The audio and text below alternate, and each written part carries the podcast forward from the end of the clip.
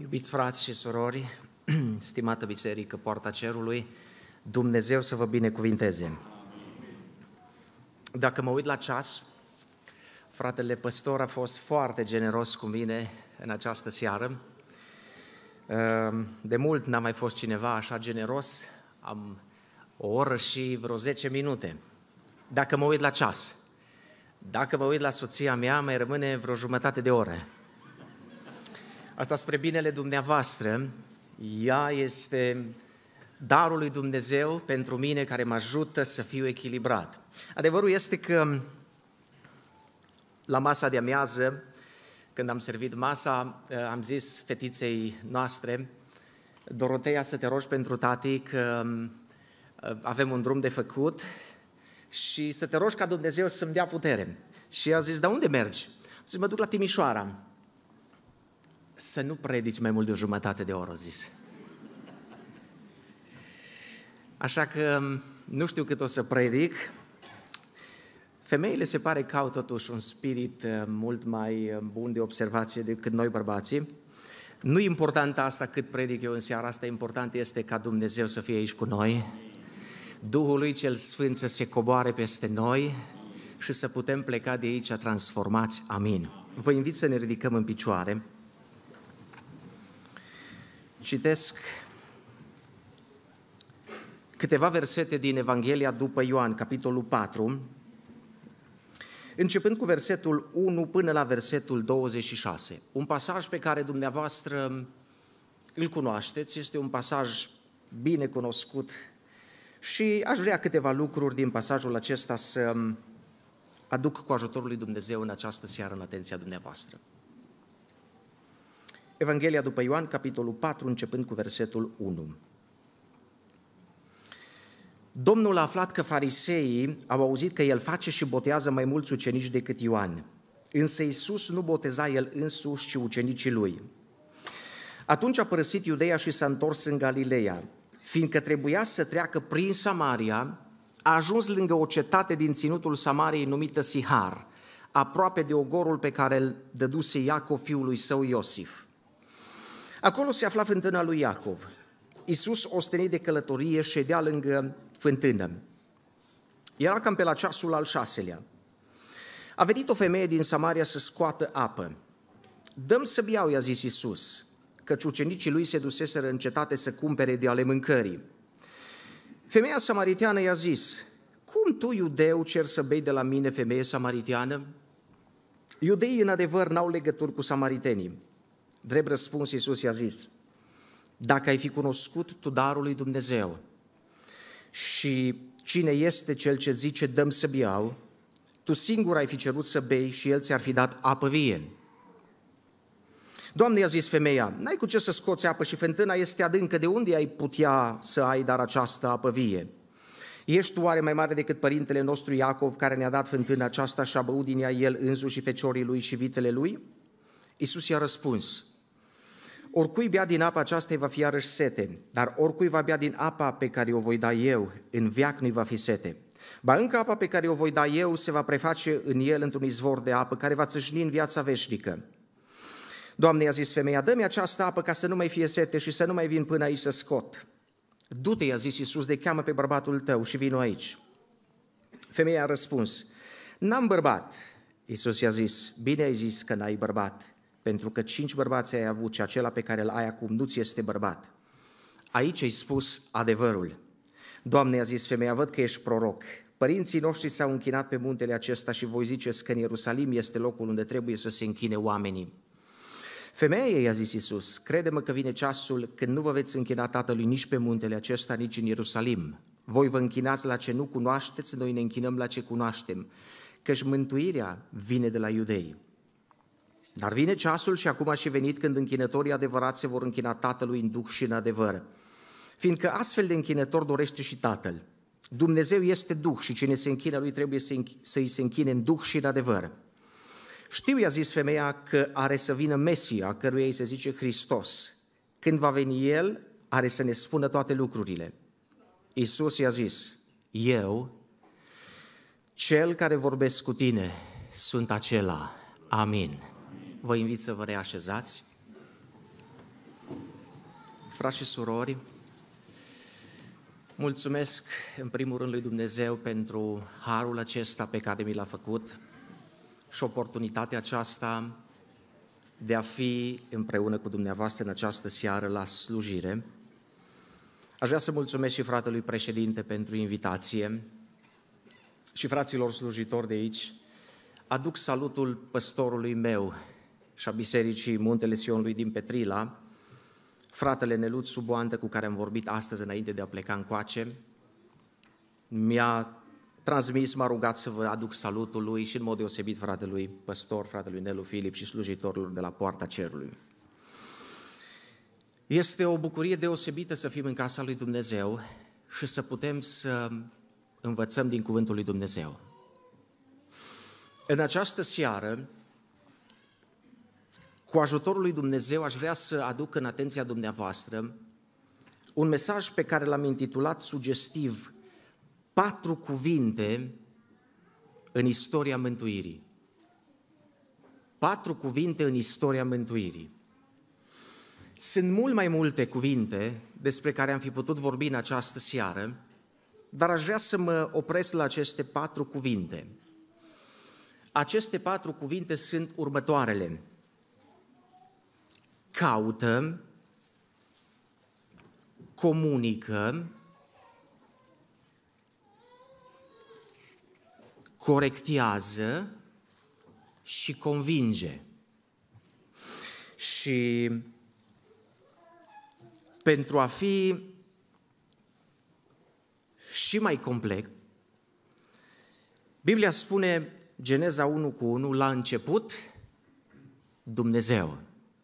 Așa că, înainte de aceste cuvinte, la începutul acestor cuvinte, așezăm numele lui Dumnezeu. Și atunci avem așa, Dumnezeu caută, Dumnezeu comunică, Dumnezeu corectează și Dumnezeu convinge. Aș vrea să luăm pe rând aceste patru cuvinte din istoria mântuirii și să vă spun câteva lucruri despre fiecare din ele. În primul rând, Dumnezeu caută. Omul, prin definiție, este o ființă căutătoare.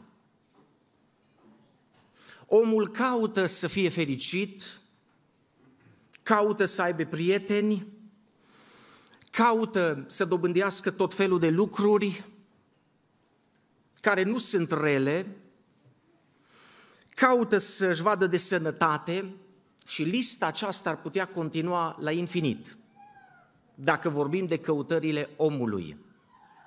Însă, în această seară vreau să vă spun că dacă omul este un căutător și Dumnezeu caută, și slavă lui Dumnezeu că El caută, și Dumnezeu caută oameni. În primul rând, Dumnezeu caută oameni. Culmea plăcerii lui Dumnezeu este să caute oameni ca dumneavoastră, care sunteți în această seară aici, ca noi. Dumnezeu caută. Înainte ca noi înainte ca eu, înainte ca dumneavoastră să-L căutăm pe Dumnezeu, Domnul ne-a căutat pe noi și ne-a găsit. Slavă Lui în veci! Auziți, fraților, când noi fiecare ne vedeam de treaba noastră, fiecare căutam ce vroiam noi să căutăm. Când noi nu ne gândeam la Dumnezeu, Dumnezeu ne-a căutat pe fiecare din noi. Slavă lui Dumnezeu! Ce minunat Dumnezeu avem! Spune Domnul Isus în Evanghelia după Ioan, capitolul 15, versetul 16, așa. Nu voi m-ați ales pe mine, ci eu v-am ales pe voi. Ce mare har ne-a făcut Dumnezeu să ne aleagă pe noi. Dacă ar fi fost după noi să-L alegem pe Dumnezeu, nu știu cât de tare ne-am fi înghesuit. Dar Dumnezeu a umblat după fiecare din noi. ne-a căutat pe fiecare din noi și ne-a găsit și ne-a mântuit. Slavă lui Dumnezeu! Versetul 4, pe care l-am citit împreună această seară, zice așa. Fiindcă trebuia să treacă prin Samaria. Fiindcă trebuia să treacă prin Samaria. Acum, pentru cei care citiți, studiați Scriptura, știți că, în mod normal, drumul lui Isus n-ar fi trebuit să treacă prin Samaria. Și totuși Biblia zice că trebuia să treacă prin Samaria. Drumul lui Isus în mod logic ar fi trebuit să ocolească Samaria. Pentru că țara locuită de evrei în vremea Domnului Isus cunoștea două provincii.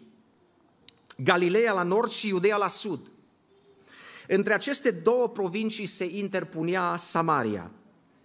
Când trebuia să mergi din Iudeea în Galileea sau invers, evreii nu treceau niciodată prin Samaria. Sau aproape niciodată. Deși era drumul cel mai scurt, deși era drumul cel mai direct, cel mai aproape, preferau să ocolească, să meargă prin deșert, să întâmpine toate greutățile deșertului din cauza lipsei de apă și a fiarelor sălbatice care puteau să le întâlnească. Când erau totuși forțați să treacă prin Samaria, făceau călătoria aceasta în mare grabă și când ieșeau din teritoriul acesta își scuturau sandalele ca nu cumva praful samaritenilor să spurce pământul sfânt al evreilor. Și totuși ce este cu acest trebuia să treacă prin Samaria? Acest trebuie fiindcă trebuia să treacă prin Samaria. Nu este neapărat impus de situația geografică. În plus de asta vreau să vă spun că Domnul Isus cunoștea foarte bine ostilitățile din vremea aceea. Mult mai bine decât noi. Dacă, vă spun câteva, dacă un samaritian trecea prin Iudeea, se întâmpla rar asta. Rar. Iudeii îl așteptau cu fân, puneau fân înaintea lui pe uliță și după ce trecea, dădeau foc la fân. Să nu rămână nimic spurcat, să nu spurce nimic în cetatea lor, pe ulița lor. Și iudeii și samaritenii și în general evreii erau spirite afaceriste. Plăceau să facă business și și astăzi este la fel. Însă atunci când uh, un samaritian făcea o afacere cu un iudeu, pentru că nu se feriau de asta, niciodată nu luau banii direct în mână. Se puneau față în față, la mijloc între ei puneau un vas cu apă, unul băga banii din partea asta în apă și celălalt îi apuca din partea cealaltă și îi scotea afară. Așa că spălarea de bani e mai veche decât codul nostru penal. S-au gândit evreii și la asta. Ca nu cumva să se atingă, să rămână ceva spurcat pe banii ăștia.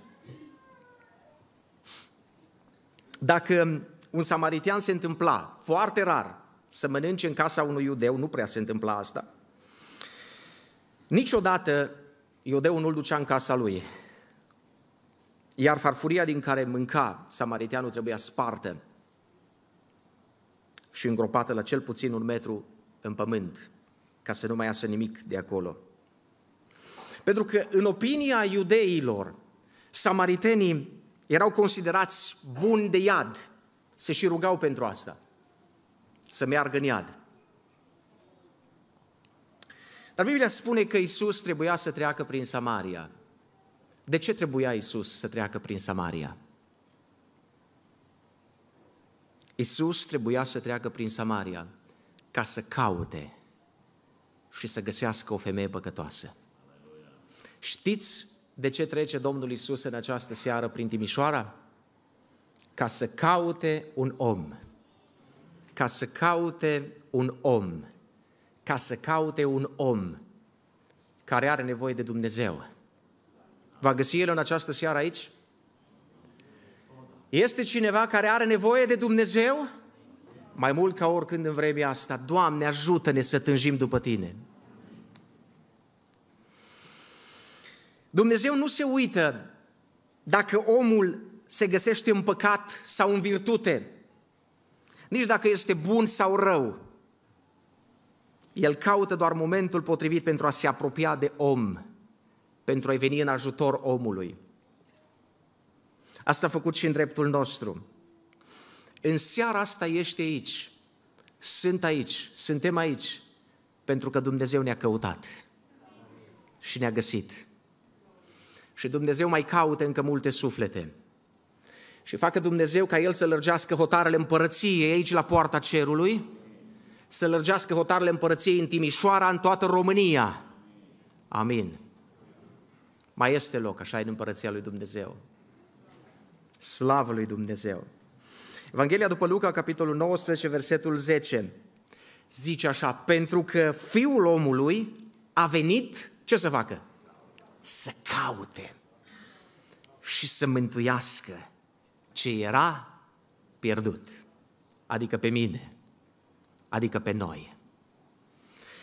Asta e specialitatea lui, să caute și să mântuiască. Dați-mi voie să vă spun ceva în această seară. Nimeni să nu fie ispitit să creadă că a fost ales, căutat de Dumnezeu și ales, pentru că este ceva special în el, pentru că are merite deosebite, pentru că în vreun fel este special. Nu. Special în această seară între noi este unul singur, Isus Hristos. Te-a căutat Dumnezeu și m-a căutat Dumnezeu pentru că m-a iubit și ne-a iubit. Fiindcă atât de mult a iubit Dumnezeu lumea, că a dat pe singurul lui Fiu, ca oricine crede în El să nu piară, ci să aibă viață veșnică. Ce aș mai putea eu să spun decât, Doamne, îți mulțumesc! Că atâția oameni, miliarde de oameni n-au auzit de Dumnezeu pe pământul ăsta. Cu ce suntem noi mai buni? Cu ce suntem noi mai special că ne-am născut într-o țară sau într-o familie în care am auzit de Dumnezeu, am fost duși la biserică și am putut să îl cunoaștem pe Dumnezeu? Am o întrebare pentru dumneavoastră în această seară. Ce credeți dumneavoastră? Mai caută Dumnezeu și astăzi? Mai caută Dumnezeu și astăzi oameni?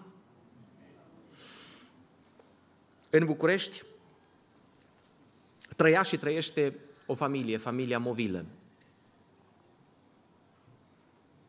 Fratele Ștefan, neag de la Lugoj, pe care cred că l-ați cunoscut mulți dintre dumneavoastră, că a fost destul de aproape aici, era în vizită la această familie cu care avea relații bune de prietenie. Pe când fratele Ștefan se pregătea să plece la gară, să ia trenul, a zis familiei movilă, haideți să mai facem o rugăciune și după aceea ne vom despărți. Când s-au ridicat pentru rugăciune, la ușa casei familiei movilă, la ușa apartamentului a bătut cineva. A fost o vecină a lor, cu care familia movilă se înțelegea foarte bine, dar o vecină necredincioasă. Femeia asta era soția unui uh, om cu funcții cu rang înalt în Partidul Comunist. Aflat că soțul ei o înșală, a făcut o depresie puternică și n-a mai putut să treacă nici cum peste gândul acesta și a zis așa, singura șansă să scap de tot chinul ăsta este să mă duc la metrou și să mă arunc în fața metroului. Zi și făcut, a plecat. În timp ce cobora scările la bloc, a auzit la ușa prietenilor ei, la ușa familiei movilă, că se cântă cântări. Era destul de familiarizată cu asta pentru că i-a mai auzit. Și a zis ea așa, M-am înțeles atât de bine cu oamenii ăștia toată viața mea, au fost niște oameni deosebiți. Nu pot să plec din lumea asta fără să-i mai văd odată. A pus mâna pe ușă și a intrat înăuntru. Când au văzut-o fratele Ștefan, frații, au fost puțin stânjeniți de prezența ei, dar și-au continuat treaba, au zis, ne rugăm și ne despărțim. S-au așezat la rugăciune. În timp ce se rugau, Duhul Sfânt al lui Dumnezeu a venit peste fratele Ștefan. A ieșit un cuvânt profetic și a zis așa, Așa vorbește Domnul femeie care ai plănuit ca astăzi să spui capăt zilelor. Și profeția continua cu promisiuni mari din partea lui Dumnezeu. Promisiuni pe care Dumnezeu întotdeauna și le duce la îndeplinire. Că nu-i om și Dumnezeu. Femeia asta a căzut jos, a început să plângă și a zis, cine ești dumneata? Eu n-am spus nimănui ce vreau să fac. Numai eu am știut de gândul meu. Cum de mi-ai spus dumneata ce am vrut eu să fac? Știți ce vreau să vă spun în seara asta? Că Dumnezeu caută și astăzi oameni și găsește. Slavă lui Dumnezeu! Slavă lui Dumnezeu! Cumva Dumnezeu a interferat cu traiectoria vieții acestei femei. Și a zis, nu, este un suflet prețios care nu vreau să las să se piardă. Dar nu în toate cazurile Dumnezeu lucrează așa. Și nu mă întrebați de ce, că nu știu să vă spun. Mulți reușesc să-și ducă planul acesta la bun sfârșit. Mai caută Dumnezeu și astăzi? Suntem aici o mulțime de oameni și suntem aici pentru că Dumnezeu ne-a căutat. Aleluia. Știți ce dorință am în inima mea în seara asta? Ca Dumnezeu să mai caute prin familiile noastre, Amin.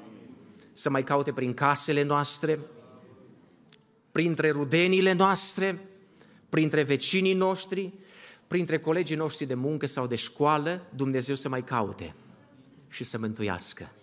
Asta e specialitatea Lui.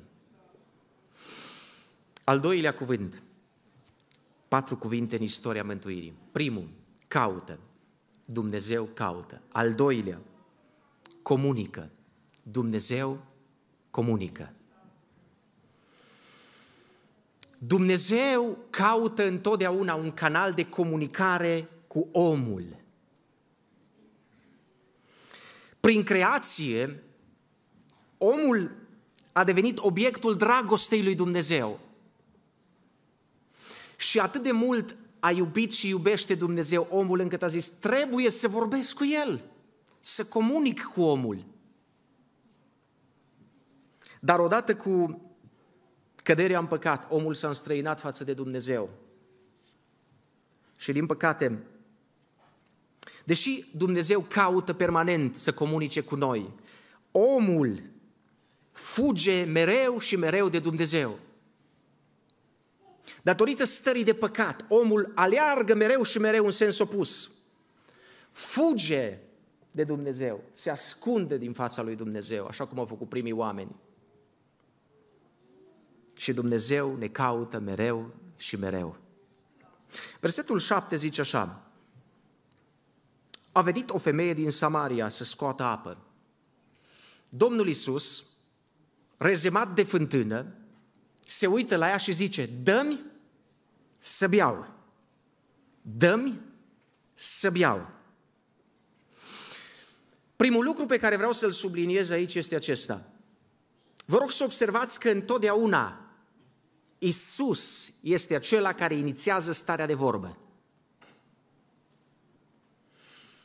Când noi nu-L băgam în seamă, când noi n-aveam chef să stăm de vorbă cu El, să comunicăm cu El, El a vorbit sufletelor noastre. Și de multe ori, nici în vremea asta, noi nu mai avem timp să comunicăm cu Dumnezeu. Suntem prea ocupați. Avem atât de multe de făcut, atât de mult de alergat, atât de multe preocupări avem. și nu mai avem timp. În fuga aceasta, în goana aceasta nebună în viață, nu mai avem timp suficient să ne oprim, să stăm de vorbă cu Dumnezeu, să vedem ce vrea Dumnezeu să vorbească, ce ne comunică Dumnezeu, ce are Dumnezeu pentru noi astăzi, mâine, luni, marți.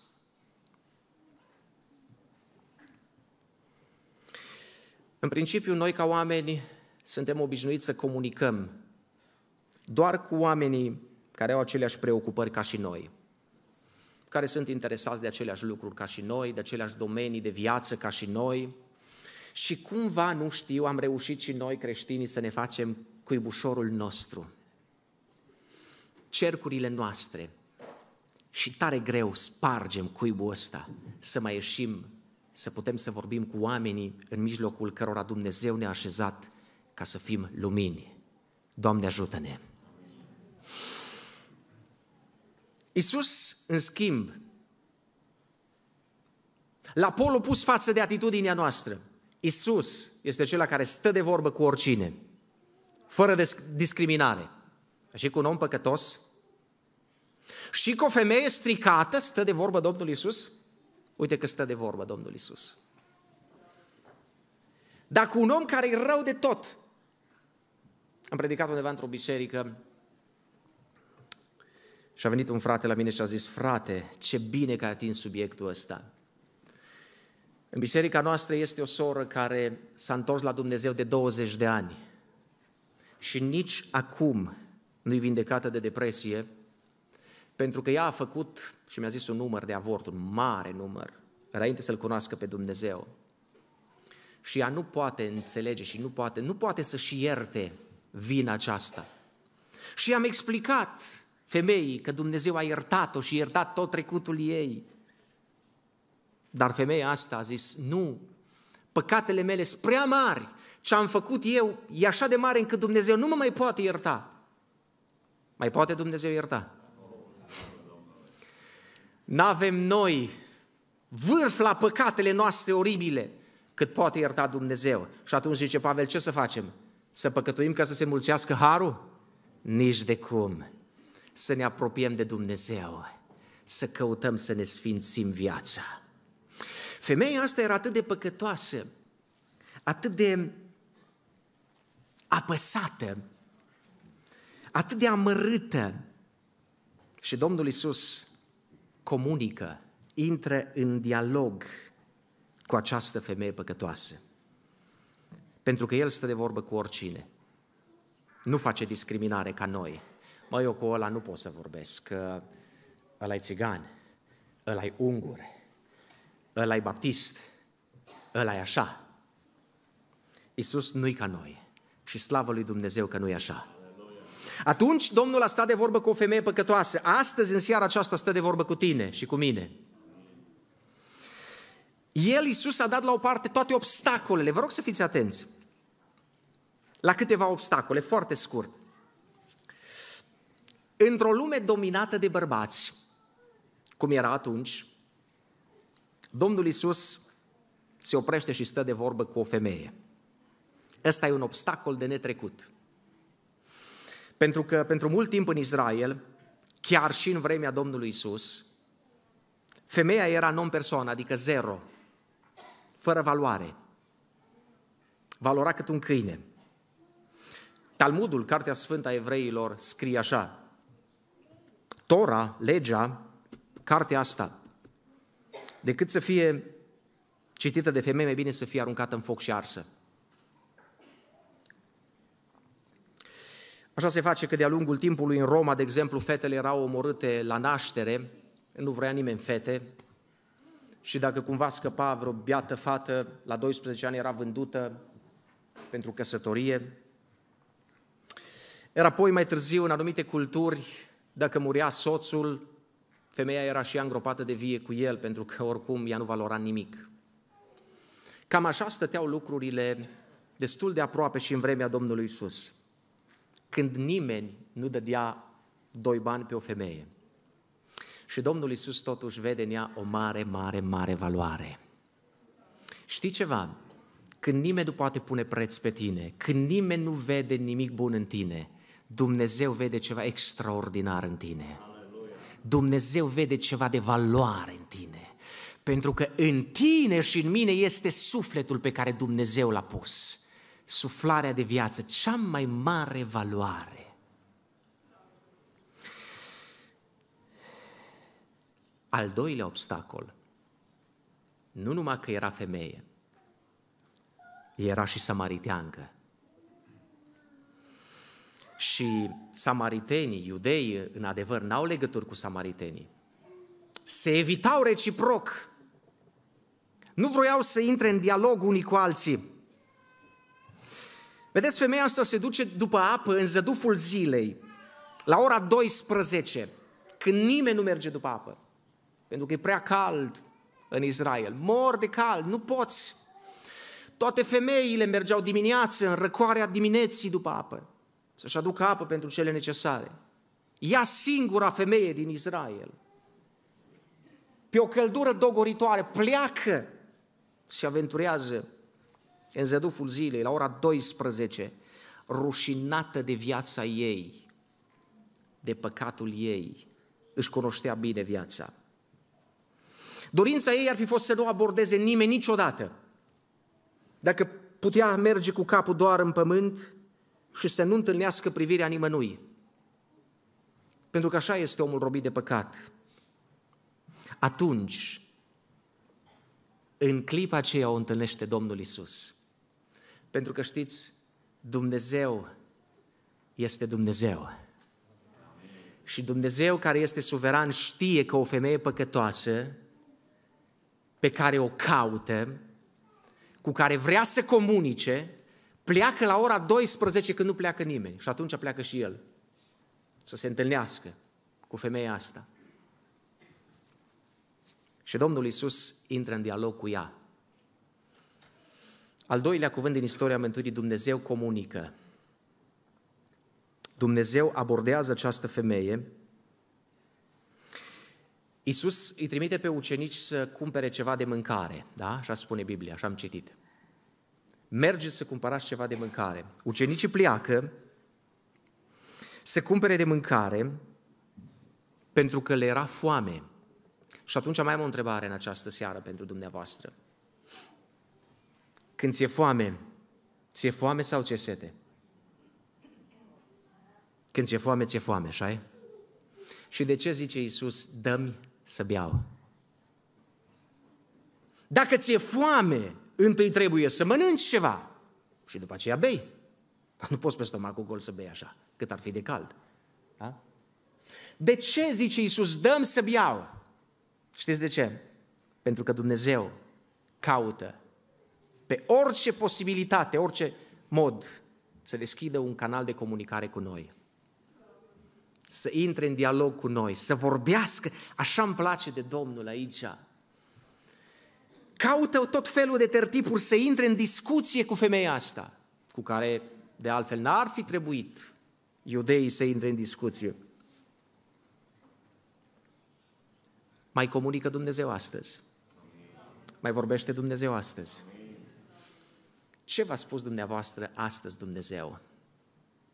Obișnuiți așa să puneți un pic liniște în viața dumneavoastră și să vedeți ce vrea Dumnezeu să-mi vorbească mie astăzi. Mai vorbește astăzi Dumnezeu? Frați și surori, suntem biserică pentecostală și chiar de n-am fi, Dumnezeu vorbește și astăzi. Eram în curtea casei, în urmă cu ceva timp, era dimineață, m-am trezit și mă pregăteam să tund iarba în curte. Când am pornit mașina, am auzit o voce. Rar mi s-a întâmplat asta. Te va suna fratele cu tare și trebuie să te duci acolo. M-am apucat de treabă, eu am uitat de vocea asta. A trecut ziua, spre seară, mi-a sunat telefonul. Când mi-a sunat telefonul și am văzut numele păstorului, mi-a adus aminte de vocea pe care am auzit-o. Și din nou vocea aceea a răsunat în mintea mea. Trebuie să te duci acolo. Știți de ce mi-a zis Dumnezeu de două ori? Pentru că eu nu m-aș fi dus. Aveam niște prejudecăți ca om și am zis, acolo nu mă duc. M-am dus. N-am înțeles de ce Dumnezeu a vorbit așa. Am ajuns la una din bisericile în care am slujit în ziua aceea și Dumnezeu mi-a zis, astăzi ai să vorbești despre necazuri. Și am vorbit despre necazuri. N-am știut de ce Dumnezeu zice așa. Tot timpul cât am predicat eu, am văzut un bătrânel undeva într-o margine care plângea și plângea și plângea, nu se putea opri din plâns. N-am înțeles, am mai văzut oameni să fie cercetați, am mai văzut oameni să plângă, dar așa ceva n-am mai văzut. S-a terminat slujba, păstorul m-a luat și m-a dus la bătrânelul respectiv. Și a zis, frate, vreau să-ți prezint pe cineva, un om deosebit din biserica noastră. Fratele are 80 de ani și astăzi m-a sunat și mi-a zis așa, frate păstor, eu astăzi nu pot să vin la biserică pentru că mi-a murit fata de 45 de ani de cancer și este acasă în Sicriu. M-am uitat la el, m-am uitat la păstor și am zis în sinea mea, aș fi vrut să-i spun bătrânului, ei bine, și de ce ai venit? Și am zis păstorului, bine frate, păstor, și de ce a venit? Și păstorul l-a întrebat, de ce ai venit, frate? Auziți ce răspuns o dat bătrânul? Am venit din respect pentru frații mei din biserică și pentru dumneavoastră care sunteți musafiri. Am zis, eu nu pot să stau acasă. Dar Dumnezeu mi-a atins inima și mi-a vorbit în seara asta excepțional despre ce trebuie să facem în necazuri și cum trebuie să privim necazurile. Avea un mare necaz în familie. Nu-i de aici de acolo să-ți moară un copil. Nu cred că există sentiment mai otrăvit ca părinte decât să-ți vezi, să-ți vezi propriul copil în, în, în, în sicriu.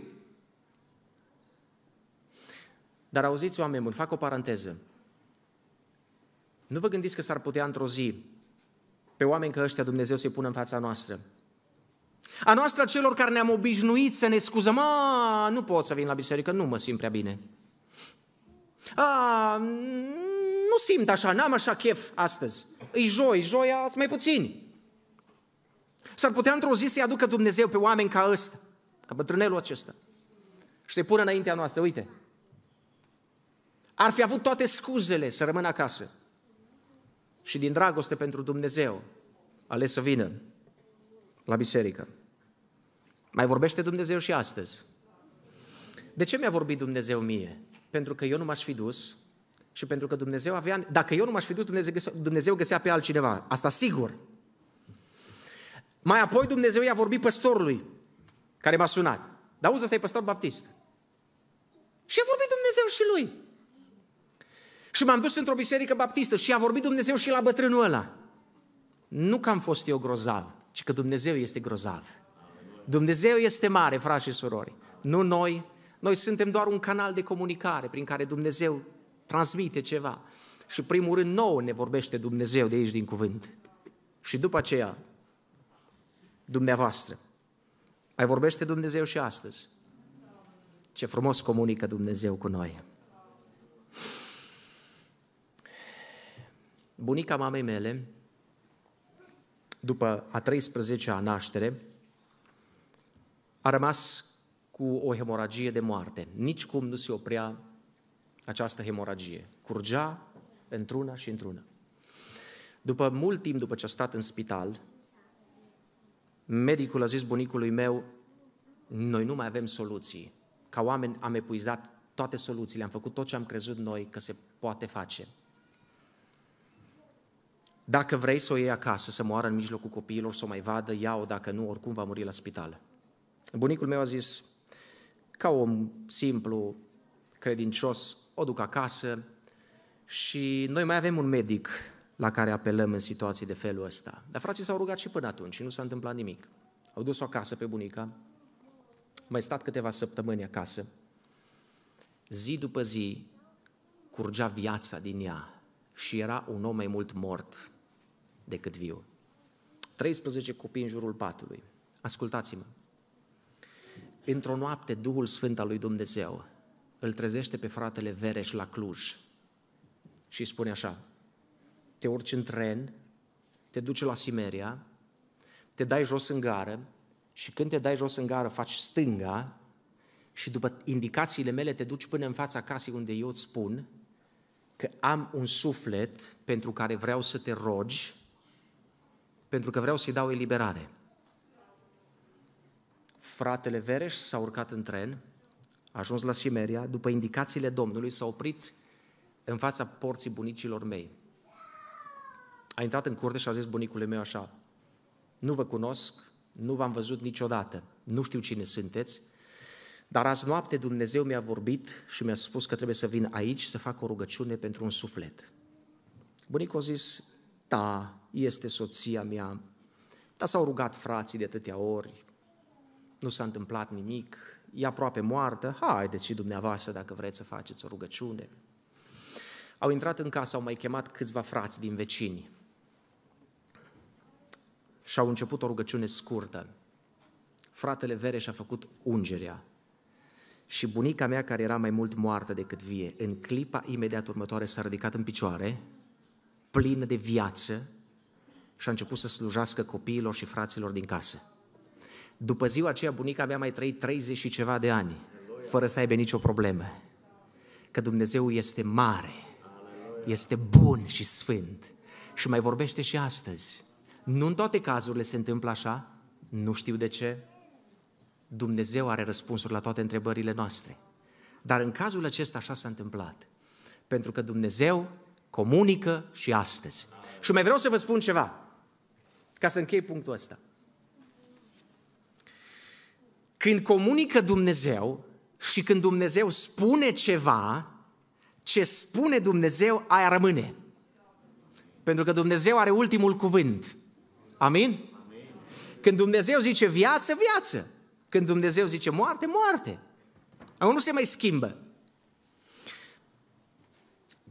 Pe vremea când slujam în Biserica Elim din Hunedoara, în urma unei campanii de evangelizare în biserica noastră s-au întors la Dumnezeu doi tineri, o familie tânără, fratele Marci și sora Iulia, care după aceea ne-au devenit prieteni. Tinerii ăștia erau căsătoriți de ceva vreme și nu puteau nici cum să aibă copii. Acum, când am aflat de vestea lor, știți, la început dragostea din tâi, dorința aia de a căuta pe Dumnezeu, ne-am rugat pentru ei și Dumnezeu a ascultat rugăciunea. Și sora Iulia a rămas însărcinată, la foarte scurt timp. Dar să știți că și vrăjmașul se luptă. La câteva luni din sarcină, când uh, au mers la medic la un control de rutină, doamna doctor i-a spus, uh, să știți că nu vreau să vă sperii, dar ceva nu e în regulă cu sarcina dumneavoastră. Nu vreau să spun mai multe, dar ar fi bine să mergeți la un specialist la Timișoara. Au venit la Timișoara, medicul le-a făcut un set de analize, a făcut un set de analize, filme, radiografii și tot ce se face în asemenea situații. Și a spus așa, îmi pare rău să vă spun, copilul acesta de fapt nu este un copil, este doar un ghem de carne. N-are mâini, n-are picioare, este un monstru și trebuie de urgență să facem intervenție să-l scoatem afară. Vă dați seama că vestea asta a căzut ca un șoc peste ei și peste noi. Noi am înțeles ca biserică, ca oameni care înțelegem atacurile spirituale, luptele acestea, că este un atac din partea celui rău. Pentru că știți ce au zis familia, familia lor? Oameni care nu-L cunoșteau pe Dumnezeu. V-a bătut Dumnezeu că v-ați pocăit. V-ați dus la pocăiți. Și uite, am început să ne rugăm într-o campanie în care am plâns înaintea Domnului și ne-am rugat și am plâns și iar ne-am rugat și am postit așa, ca pentru noi. Între timp ei s-au dus mai departe, au văzut și alți medici. Au mers la Cluj, la un profesor, fără să spună nimic de ce au primit rezultatele pe care le-au primit de la Timișoara. Au ajuns la Cluj, medicul a făcut din nou toate investigațiile medicale și a spus exact același lucru. Copilul ăsta nu-i de fapt niciun copil. e un monstru, e un ghem de carne, n-are mâini, n-are picioare, trebuie de urgență, așa ceva n-am văzut și trebuie de urgență făcută intervenție și avortat. Dar acum ei erau oameni cu frică de Dumnezeu. Între timp a ieșit un cuvânt din partea Domnului și Dumnezeu a promis că va interveni. Dar cine credeți că mai credea? Noi avem în biserică, avem în biserică surori, asistente. S-au uitat pe film și au zis, am văzut cu ochii mei, n-are mâini, n-are picioare. E ceva acolo.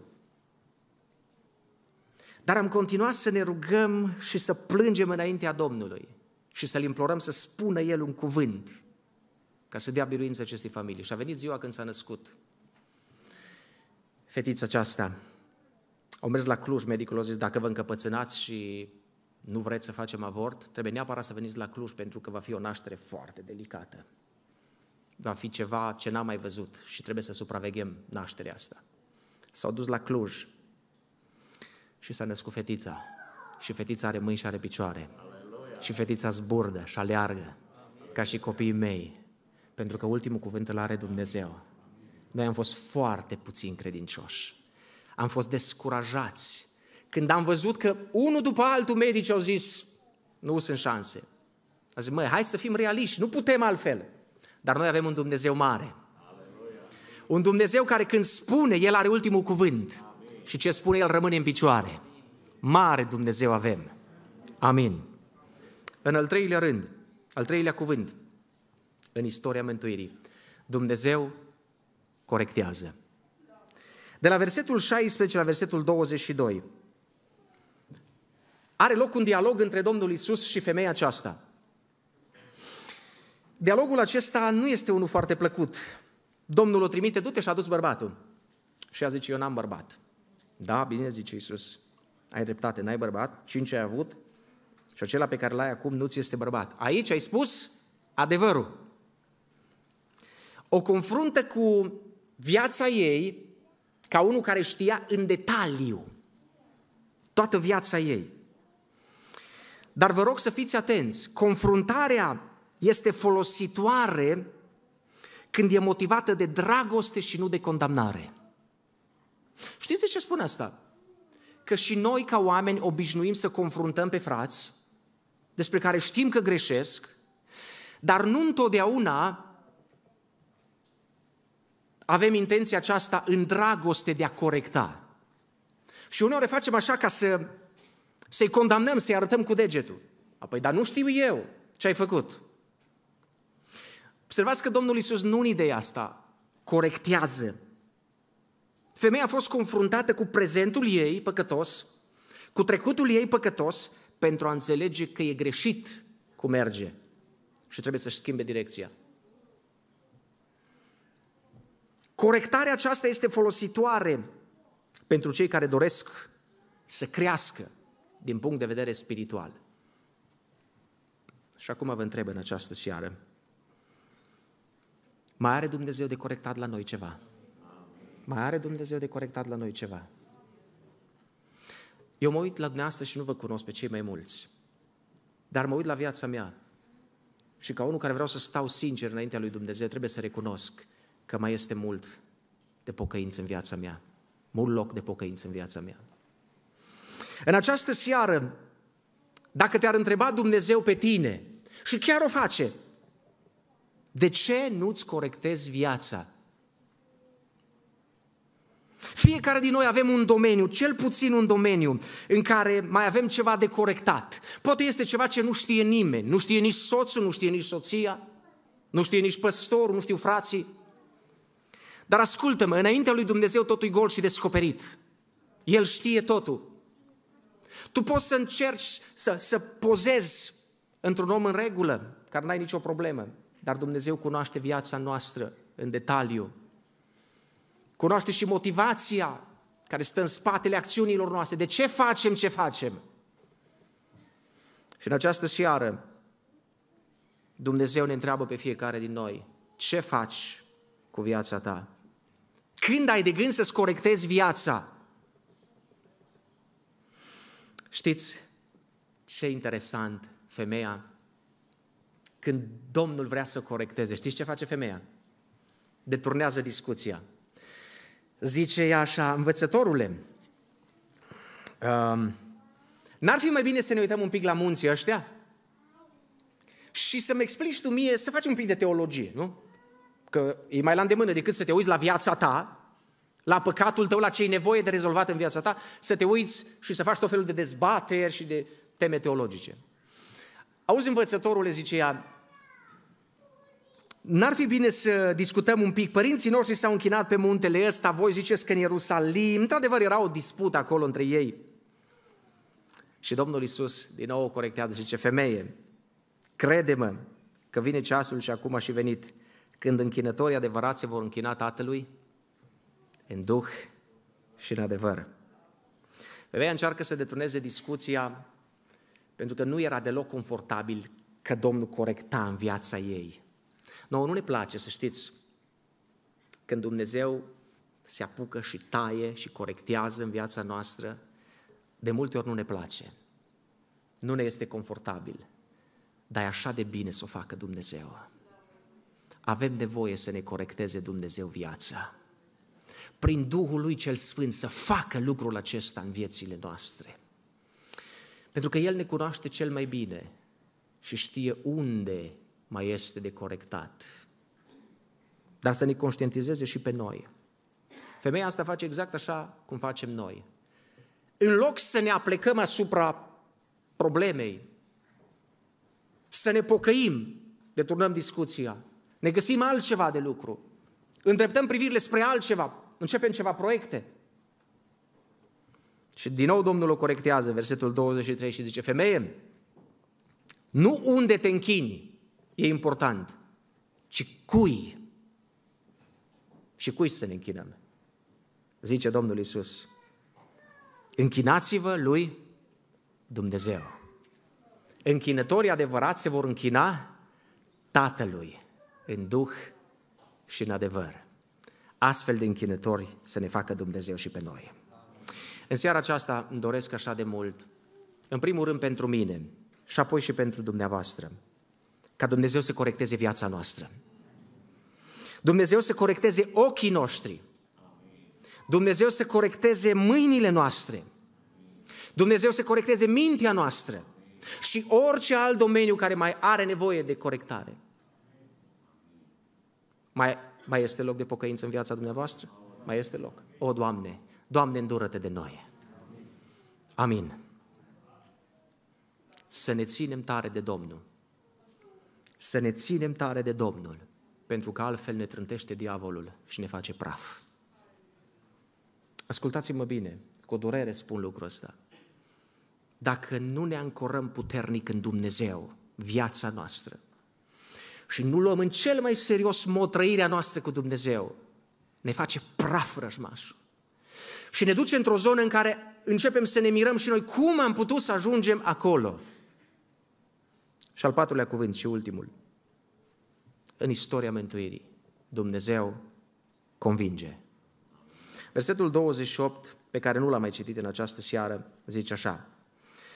Atunci femeia și-a lăsat găliata, s-a dus în cetate și a zis oamenilor, veniți de vedeți un om care mi-a spus tot ce am făcut. Nu cumva este acesta Hristosul? Găleata asta pe care femeia a lăsat-o în urmă și a plecat, a uitat de ea, nu i-a mai trebuit apă. Nu este altceva decât simbolul vieții din trecut. Este viața de zi cu zi. Este renunțarea la lucrurile de care ne-am săturat, cu care nu vrem să mai mergem mai departe pentru că am obosit, Dumnezeu convinge. Cele mai jalnice tentative sunt atunci când oamenii vor să-i convingă pe oameni. Că sunt păcătoși, că au nevoie de Dumnezeu, că au nevoie de mântuire. Cele mai jalnice tentative. Încearcă să convingi un orb ce frumos este soarele. Poți? Nu poți. De ce? Pentru că nu l-a văzut. Că nu l-a văzut. Noi avem multe argumente în dialogul nostru cu oamenii. Argumentele noastre cel mult pot elimina îndoiala, dar numai și numai Duhul Sfânt poate convinge. Și ne rugăm ca Duhul Sfânt să convingă de nevoia de mântuire pe multe suflete. Duhul Sfânt să ne convingă și pe noi că avem nevoie de pocăință și să ne dea puterea să ne pocăim. Amin. Predicam undeva în țară, într-o biserică în Pitești și în timpul predicii s-a ridicat un om în picioare. Eu predicam la binecuvântarea de copii, eu n-am predicat de evangelizare. S-a ridicat un om în picioare și a zis, numai puțin vă rog să-mi dați voie. Am înțeles în momentul ăsta că Dumnezeu este și Dumnezeul meu și vreau să-mi predau viața în mâinile Lui. Eu m-am uitat așa și n-am mai știut ce să fac. Că eu n-am predicat, n-am făcut nicio chemare. Apoi am realizat la scurt timp că Dumnezeu este acela care prin Duhul Lui cel Sfânt convinge oamenii și îi convinge când vrea El, nu când vrem noi. Noi am vrea să-i convingă atunci când ne place nou, când ne cade nouă bine. Dar Dumnezeu este suveran și prin Duhul Lui cel Sfânt lucrează cum vrea El. Citesc acum o carte frumoasă, scrisă de pastorul Tommy Tenney. El zice așa și cu asta închei. M-a sunat un prieten de-al meu păstor și m-a invitat la o seară de părtășie la el în biserică, în Texas. M-am dus la biserică, n-a fost nimic special, a fost o seară frumoasă. Ne-am bucurat și am plecat înapoi acasă. Peste săptămână, era miercuri, eram în bucătărie, mi-a sunat telefonul,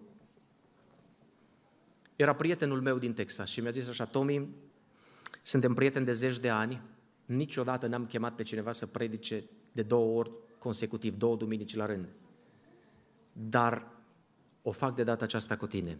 Te rog frumos să vii și duminica viitoare să predici la noi. Și a zis el, pentru că mi este prieten, m-am dus. Am mers la biserică, am slujit, a fost parcă ceva, ceva deosebit. Dar n-am știut să spun ce. Am plecat acasă. Au trecut zilele, eram acasă din nou, miercuri îmi sună din nou telefonul. Era prietenul meu din Texas, păstorul, și mi-a zis așa, Tommy, n-am făcut niciodată asta, dar o fac acum cu tine că ești prietenul meu. Te rog să vii duminică din nou să predici în biserica noastră. Și o zis, am înțeles că dincolo de el e Dumnezeu. Dumnezeu făcea o chemare. M-am dus a treia duminică la rând. La 8 și jumătate trebuia să înceapă slujba. Când am intrat în parcarea bisericii, am simțit o cercetare pe care nu pot să o explic. Când am intrat în biserică, am știut sigur că Duhul lui Dumnezeu va face ceva nemaipomenit în ziua asta. M-am dus, m-am așezat în față, cântau cei de la închinare. S-a coborât Duhul lui Dumnezeu peste adunare, peste cei ce erau adunați. Slujba era început. Plângeau. Alții cădeau jos. Era o cercetare pe care nu o mai văzusem niciodată. Când a venit timpul de predic, a venit prietenul meu, păstorul, la mine și a zis, trebuie să urci pe platformă să predici. Și am zis, îmi pare rău, nu pot, tremuram tot, nu cred că sunt în stare. Și atunci el a zis, ok, trebuie să mă duc eu atunci. A luat Biblia și a citit, s-a dus în față și a citit câteva versete. Dar eu am simțit că vine, vine prezența Duhului Sfânt. Și am fugit din față, am fugit în spate, lângă, în spatele celor de la stație, de la media. Pentru că am vrut să surprind, să văd ce se întâmplă. Nu știam de unde, ce se va întâmpla. Când am ajuns în spate, am auzit un zgomot, așa ca un fulger, care a intrat din spatele bisericii și a trecut prin toată biserica. A ajuns în față, unde era păstorul Anvon. Când a lovit Anvonul, s-a despicat în două, deși era dintr-un material foarte rezistent, a căzut jos. Păstorul a fost spulberat 3 metri în spate, în spatele Anvonului, de unde nu s-a putut ridica două ore jumate. Oamenii care erau în biserică erau într-o cercetare. Era Duhul Sfânt plutea peste adunare, încât nu puteam să spunem nici măcar un cuvânt. Plângeam în hohote, ne plângeam păcatele noastre, viața noastră și Dumnezeu adăuga oameni mântuiți chiar în momentele acelea. S-a dus foarte repede vestia în prejur. Veneau oamenii din comunitatea respectivă, oameni care nu-L cunoșteau pe Dumnezeu. Când intrau în biserică, Duhul Sfânt al lui Dumnezeu îi convingea de păcatul lor. Cădeau jos, plângeau ore în șir, apoi veneau și ne implorau să-i botezăm, să, să fie și ei, să facă parte din comunitatea aceasta de oamenii lui Dumnezeu, de mântuiți. Așa a început slujba duminică dimineața la 8 și jumătate. O slujbă care trebuia să țină două ore și s-a terminat a doua zi luni pe la miază. Am botezat la ei, zice pastorul, până mi-au obosit mâinile. Am botezat la ei fără număr. Pentru că imediat ce intrau în adunare, îi lua Duhul lui Dumnezeu în primire, îi cerceta, îi convingea de păcatul lor și de nevoia de mântuire. Fraților, surorilor, n-ați vrea asemenea vremuri să trăim și noi? Că noi avem multe cuvinte să vă spunem, noi putem să vă spunem cuvinte multe, dar dacă nu convinge Duhul Sfânt al lui Dumnezeu, toate sunt de prisos, toate sunt în zadar. Știți ce îmi doresc pentru familia mea, pentru cei nemântuiți din casa mea? Ca Duhul Sfânt al lui Dumnezeu să-i convingă. Noi le-am spus cuvinte, Acum mai trebuie ca Dumnezeu să se oprească în dreptul lor și să pună degetul cu amprenta lui sfântă, cu Duhul Sfânt și să-i convingă de mântuire. Și să lărgească hotarele împărăției ca să fim în împărăția lui Dumnezeu cu toți cei dragi ai noștri. Amin? Doriți asta? Haideți să ne ridicăm în picioare. Și aș vrea să-L rugăm pe Dumnezeu. El care poate să transforme viața noastră. Să continue lucrarea Lui prin Duhul Lui cel Sfânt în viața noastră. După ce am citit cartea asta, am fost la o seară de rugăciune la Biserica Golgota din Honedoara. Eu n-am trăit în viața mea momente ca așa alea. E nepotul meu aici și poate confirma. În timp ce ne rugam, s-a coborât Duhul Sfânt al lui Dumnezeu peste adunare. Am văzut tineri căzuți, prăbușiți. Dar n-a spus nimeni niciun cuvânt special. Dar n-a fost nicio atmosferă specială.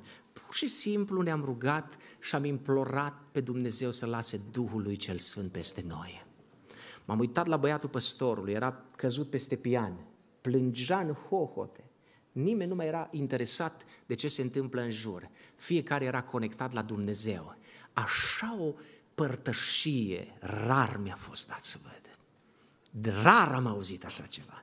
Mi-aș dori și în seara aceasta și ori de câte ori ne întâlnim la părtășie, să se coboare Duhul Sfânt al lui Dumnezeu peste noi, să ne putem conecta la cer. Și să strigăm către Dumnezeu să corecteze în viața noastră tot ce mai este de corectat. Să ne agățăm puternic de Dumnezeu. Și apoi să-L implorăm să se îndure El și de cei nemântuiți. Și să convingă prin Duhul lui cel Sfânt așa cum stăm cu toții, ne rugăm și Dumnezeu să asculte rugăciunea noastră. Amin.